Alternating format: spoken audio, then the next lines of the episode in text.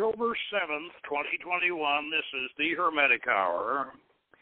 And this, I'm your host, Poke Runyon. And tonight we feature a dramatic reading of the first chapter of The Tomb of Prester John, a new magical adventure novel by your Hermetic Hour host, myself. And uh, the protagonist of the story is the same Indiana Jones-ish anthropologist that I created and portrayed in the film Beyond Lemuria, where you saw Doc Roland exploring the ruined city of Nan Madol in the Pacific. In this new adventure, Roland and his beautiful belly dancing lady archaeologist Sophie Nasrani go in search of the fabulous tomb of the legendary medieval priest king Prester John. They have a 12th century letter written by Prester John to the Emperor Frederick Barbarossa of Germany and an antique magic lantern to decode the script. They know the tomb is located somewhere east of Samarkand, but Sophie must evoke the prophetess Jezebel in a full moon ritual dance. Throughout their adventure, they are stalked by Sophie's former lover, Khalil ibn Iblis, a terrorist who believes that he is the reincarnation of Hassan Sabbah and has revived the cult of the assassins. As the tale progresses, we will air it chapter by chapter on the Hermetic Hour. So if you want to get in at the beginning, tune, stay with us tonight and get ready for high adventure. This is chapter one. Doc Roland and the Tomb of Prester John. Chapter one, The Lamp of Truth. Professor Marion Doc Roland waited until he returned home to open the package that had been delivered to his office at the UCF campus that afternoon. It had been forwarded to him from the United States consulate in Beirut, Lebanon sent by a lady archaeologist, a colleague he was working with on a research project. She had mailed it through the U.S. consulate for diplomatic immunity to avoid Lebanese customs. She could do this thanks to Mythtec, the CIA think tank that Doc Roland and Professor Sophia Nasrani of the American University in Beirut both belong to she had emailed him telling him that the light of truth is on the way to you, so he had some idea of what was in the package. Well, he mixed his evening shot of scotch on the rocks, stuffed his crusty old briar pipe with pungent Amazon shamanic tobacco from a leather pouch made of human skin, sat down in his easy chair, and flipped open his Gerber covert knife to rip into the package. Inside was a letter in an envelope marked personal to Doc Roland and an artifact swathed in bubble wrap. The object was almost 18 inches long. Roland unwrapped it carefully, revealing a long copper tube with a brass dome on one end and a brass oil lamp on the other. The copper tube was perforated with slots in a random pattern. It was obviously very old, but the elements pulled apart easily. Inside the tube, forming a central skeleton, was an armature of small mirrors to reflect light out of the slots in the sleeve. The device was a sort of a magic lantern. Roland stood the lamp upright on the desk and sat down. He finished his drink and lit up his pipe, clamping it in his teeth as he opened up the letter from Sophie Nasrani. Dr. Sophie Nasrani, PhD, a brilliant anthropology professor at the American University of Beirut. He had met her at Stanford years ago and had worked with her on several projects over the last 10 years. Working with Sophie, especially in the field, was always an adventure. She was a beautiful woman with a provocatively voluptuous figure, a ballet dancer whose secret hobby was belly dancing. Although a devout Christian, and always prudently dressed on campus. She wore short shorts and a loose shirt out on the digs. Doc remembered the time he had saved her from being gang raped by Arab laborers. From then on, whenever he worked with Sophie, he carried a gun. Unfortunately, when you worked for Mythtec, you could carry one anywhere in the world where the UN blue flag was welcome. He opened her handwritten letter, inhaled a whiff of jasmine perfume, and read, Dearest Doc, I hope this finds you well and that you are still empowered to join me in the project. We began two years ago. As you know, I have located one of the missing Prester John letters in Germany, the one intended for Frederick Barbarossa. Klaus informs me that it appears to be the original. Neither the parchment nor the ink are European, and the carbon dating tests to the 12th century. Most importantly, we recovered the lamp of truth during Istanbul. I paid for it on my Mythtec Visa card, $1 million USD. The lamp is said to be the key to deciphering Prester John's code. I am sending you the lamp because it is not safe for me to keep it here, and I know Mythtec wants to see it. The letter is still in Germany. We may have to settle for a photocopy, but we will need both the letter and the lamp when we visit, visit Thyatira. Read the book of Revelation. Jezebel is the prophetess, and we must meet her there on the night of the full moon. Then on to Samarkand. How soon can you manage a month in your busy schedule for our adventure? Love which spans the ages, Sophie. Roland suppressed a vivid memory of Sophie dancing nude in the courtyard of an ancient ruined temple by moon and torchlight. Her lithe and sensuous body glistening with oil, tattooed with the symbols of all the symbols of the planets and the signs of the zodiac. She was much woman. He opened his laptop and sent her an encrypted email. Hello, my lady. Lamp of Truth received. I will show it to MT as soon as I can arrange a sit down with them on the PJ project. Be patient. PJ has run into political problems. Like everything else over here, Prester John is politically incorrect. Love another indoor sports stock. He sent another encrypted email to the director of Mythtec, the notorious billionaire Janos Kabransky the owner of three major high tech companies, including the firm that manufactured and programmed the voting machines used in most of the American population centers. Of course, Mythtec was an NGO, a non government organization, but its coordinator was a CIA case officer, and it boasted all the power and influence of the agency and the State Department. Roland remembered that Kabransky had taken a personal interest in the Prester John project and had requested updates on it. His email to, to, to was brief. To Director MT from Merlin, subject Prester John, via Crypto X1. We have received from Zenobia. She has located the Barbarossa letter. She requests Project PJ go operative. I concur. I request meeting to review, assess, and approve. Please reply ASAP. Ten minutes later, his phone rang. As soon as Roland identified himself, Kabransky's heavily accented voice gruffed. Be in my office at 9.30 tomorrow morning and bring that damn lamp with you. It was an hour and a half drive from Fullerton to the high-rise office building on Wilshire Boulevard that Mythtec inhabited. Roland secured his SUV in the basement parking area and took the elevator directly to the seventh floor which was entirely dedicated to Mythtec. Carrying a locked briefcase chained to his left wrist, he stepped out into a security vestibule equipped with several surveillance systems retinal scan, card entry, digital keyboard, and a metal detector.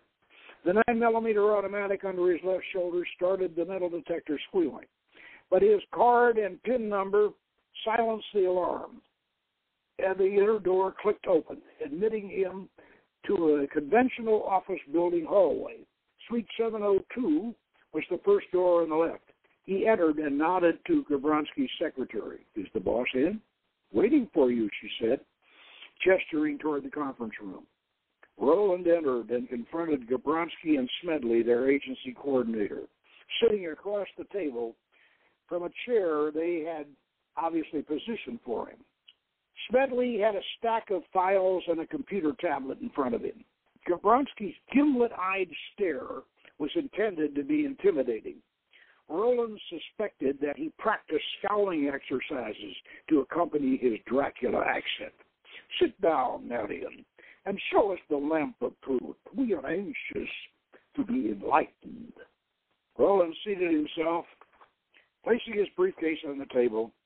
He tapped the keys on his wrist cuff to release the manacle chained to the, to the briefcase, and then the buttons on the case to open it.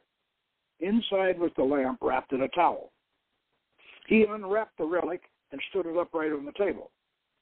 Smedley held up his tablet displaying a black and white photo of an identical artifact. It's already on Wikipedia, Doc. What isn't these days, Roland grunted. Well, do you think it's worth the do you think it's worth a million dollars? Gavronsky asked. Oh, that's pocket money in your league, Janos, Roland replied. Well, the more I look into this, the more I am inclined to think that the letter was a joke and the lamp was a toy. Janos Jabransky muttered. Uh, that's what the Chinese think. But they think Marco Polo invented Prester John, and we know better. Doc Roland countered as he began his pipe loading ritual. You mean Sophia Nasrani knows better, Smedley interjected. I've checked out all her research. It's solid. Yelu was Prester John, and Karakatai was his empire. The Chinese don't like it, but they don't like anything that confirms Christianity in the history of Central Asia.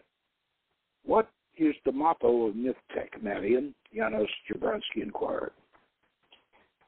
Controlling the power of belief for world peace, Professor Roland uh, uh, answered. That is also a prime directive, the director added, which put the Prester John project in line with other discoveries, such as the Nag Hammadi Library and the Dead Sea Scrolls, which tend to undermine and depower fundamental Judeo religion. In keeping with our cultural protocols. So we authorized and funded you and Miss Nasrani's project. But unfortunately, your project does not conform with Chinese communist cultural paradigms. Oh, so MythTech is terminating the project? Well, officially, yes. But unofficially, you and Dr. Nasrani are still in business. You will be funded and supplied from a covert source.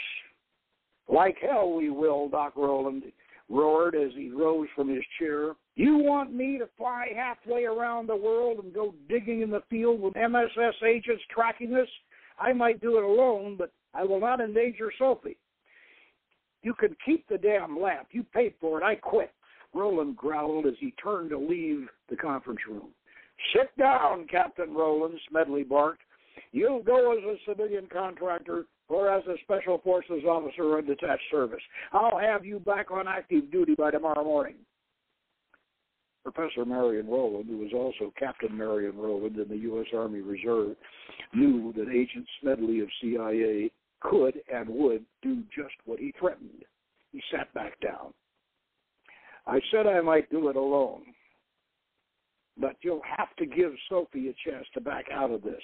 Oh, we did, Gavronsky said. She knows about the Chinese objection and our formal project cancellation, but she was still willing and even anxious to proceed. We issued her a new credit card from XYZ Corporation, so if you don't go with her, she may find somebody to replace you. And that would compromise the project from our position.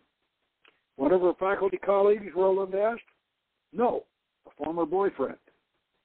Roland remembered that Sophie had told him of a teenage romance she had had with a Muslim Persian boy when she was rebelling against her strict Christian convent upbringing.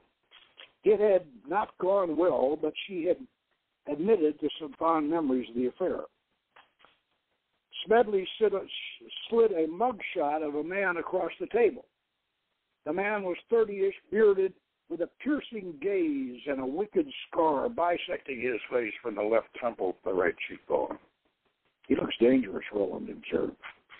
Smedley sent another photo across the table showing the same man decapitating a live victim with a saw bladed hunting knife. Who is he? Roland asked. Well, he was Khalil Osmani. Now they call him Khalil ibn Iblis. He claims to be a reincarnation of Hassan Sabbah, the Imam of the Assassins, and he's trying to reestablish the old cult. He wants to rebuild Alamut Castle. What does he have to do with the PJ project? Smedley slid over, slid over another photo. A teenage girl with her arm around a teenage boy, both smiling at the camera. Doc Roland did not need to study the picture. He knew the girl was certainly Sophie and that the boy was obviously Khalil. Okay, so they knew each other. She told me he was that it was over in six months. No big deal. But she had also told him that Khalil was psychic, had conversations with angels, and had hypnotized her on several occasions. He had introduced her to the occult. Smedley opened the file. This is her dossier. Did you know that she lived with him in San Francisco in the 1990s? That's when she got those tattoos all over her body. She had worked as a belly dancer in a nightclub while they both attended Stanford. That's where I first met her, Roland confirmed. All this time, all this came as a shock to Doc Roland. He had never pried into Sophie's private life. He had just accepted her as she was and let her tell him as much as she wanted to about her life outside of academia. Is she still in contact with Khalil? Roland asked. No, she defriended him on Facebook, Smedley replied. Well, I don't do Facebook, Roland grunted. Yeah, but Facebook does you, Smedley grunted back. Let's wrap this up. Uh, let's wrap this up, Gabronsky said. I have another appointment in 15 minutes. The operation is on. I'll summarize it for the record. All right. In 12th century, European Christendom was losing the Crusader War in the Holy Land. The Crusaders needed a strong Eastern ally to open a second front against the Muslim forces of Saladin. They believed that a Nestorian Christian priest king they called Prester John ruled a large Central Asian empire that extended from Tibet to the Caspian Sea.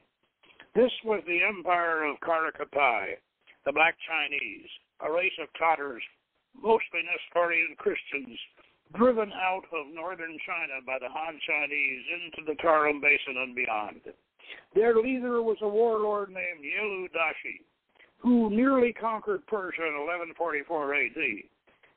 Now he may we, we may assume that Yelu Dashi Khan, like the Emperor Constantine, may have been baptized on his deathbed three years later, after the battle, by Bishop Johannes of the Nestorian Church in Samarkand.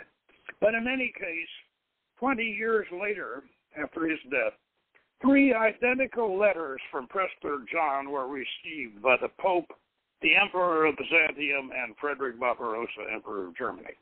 These letters were mostly a catalog of the famous rich, fabulous riches of Prester John's kingdom.